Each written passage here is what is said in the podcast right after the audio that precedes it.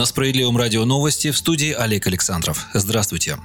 Председатель правительства Михаил Мишустин на совещании с вице-премьерами в понедельник констатировал, что ситуация с распространением коронавируса в стране в целом остается под контролем. За сутки выявлен еще 71 заболевший. Общее число инфицированных составило 438 человек. Мишустин подчеркнул, что принимаемые карантинные меры, в первую очередь самоизоляция, позволят властям выиграть очень важный фактор – время, и лучше подготовиться, если инфекция будет быстро распространяться. Премьер сообщил, что поручил Росздравнадзору проверить готовность готовность медучреждений в регионах к принятию пациентов с COVID-19. До 27 марта правительство должно получить данные, сколько в них развернуто инфекционных боксов, сколько есть специалистов, какое оборудование там установлено и какой запас препаратов имеется в наличии. В целом мы контролируем ситуацию, но подготовка к более серьезным вызовам необходима, сказал Мишустин. Он распорядился провести в регионах учения, направленные на ликвидацию чрезвычайной ситуации, которая может возникнуть в случае массового заражения жителей инфекцией, обратив особое внимание на межведомственное взаимодействие. Кроме того, Мишустин заявил, что пенсионеры должны прибегнуть к добровольной самоизоляции. В частности, он посоветовал им не выходить из дома без крайней необходимости, отказаться от прогулок и встреч. Мишустин считает, что самоизоляция позволит старикам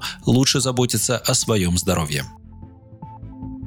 В Москве изменили постановку диагноза коронавирус. Столичные медики перестанут перенаправлять положительные пробы на коронавирус на подтверждение, заявили в оперативном штабе по контролю и мониторингу за ситуацией. Теперь, если первый тест на коронавирус оказался положительным, пациент автоматически считается заразившимся. Пробы больше не будут направляться в научный центр вирусологии и биотехнологии «Вектор» для подтверждения. Теперь диагноз будут ставить в одной из региональных или федеральных лабораторий.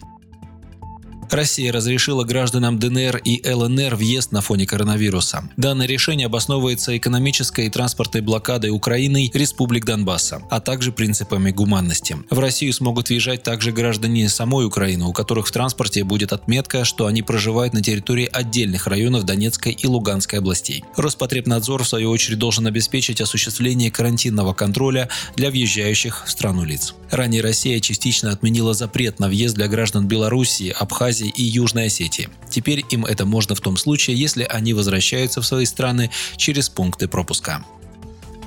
Всероссийское голосование по поправкам к Конституции могут перенести с 22 апреля на июнь в связи с распространением коронавируса. Об этом пишут ведомости со ссылкой на источники, близкие к администрации президента. Источники газеты объясняют, что официально о переносе голосования в стране не объявляют именно из-за этого, что новая дата пока не утверждена, однако само решение якобы уже принято. Изменение даты голосования связано с распространением коронавируса. Собеседник ведомостей предположил, что именно на апрель, когда изначально планировалось провести провести плебисцит, может прийтись пик эпидемии в России. Один из инсайдеров указал, что при принятии решения собирается учитывать дату единого госэкзамена, который обычно проходит в июне. Это связано с тем, что большая часть избирательных участков располагается в школах, а потому голосование по поправкам Конституции можно проводить только после завершения ЕГЭ. Между тем, источники газеты «Коммерсант» утверждают, что из-за возможных изменений Центр избирком рекомендовал региональным избиркомам не указывать дату голосования на информационных плакатах и баннерах. Ранее президент Владимир Путин не исключал возможность переноса даты плебисцита с 22 апреля на более поздний срок, если ситуация с COVID-19 в России будет неблагоприятной.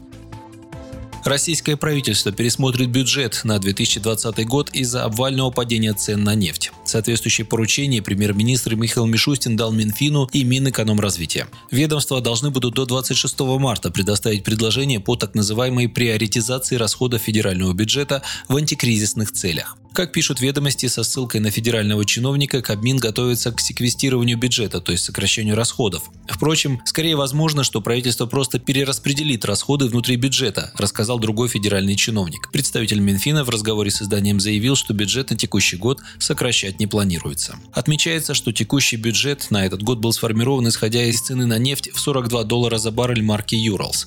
В этой редакции профицит бюджета должен был составить 19,5 миллиардов рублей или 0,8 0,8% ВВП. В понедельник, 23 марта, с открытием торгов на бирже стоимость нефти всех марок вновь резко снизилась. Цена майских фьючерсов нефти марки Brent, которой привязана Urals, опустилась до отметки 25 долларов и 18 центов за бочку. В условиях угрозы пандемии с 23 марта Центр защиты прав граждан переведены на бесконтактный режим работы. Решение принял глава партии «Справедливая Россия» Сергей Миронов. Россияне смогут обращаться в Центр справедливости на сайте справедливо-центр.рф. Сегодня действует 76 центров в 72 регионах страны. В приоритете их деятельности защита трудовых прав работников в условиях новой реальности, мониторинг социальной обеспеченности пенсионеров, многодетных семей, всех категорий льготников, контроль за ростом тарифов, цен на продукты, бензин и лекарства, соблюдение прав заемщиков, дольщиков, пациентов и потребителей. Сергей Миронов напомнил, что созданные пять лет назад центры работают под девизом «В трудное время рядом с тобой». Сейчас эти слова как никогда соответствуют запросам граждан и ситуации в мире. Звонить в Центр защиты прав граждан с вопросами людям можно по телефону горячей линии 8 800 755 55 77. Звонок из любого города страны бесплатный. Горячая линия работает с 10 до 19 часов по московскому времени. Глава «Справедливой России» Сергей Миронов пожелал гражданам крепкого здоровья и бодрости духа. Вы слушали новости. Будьте с нами.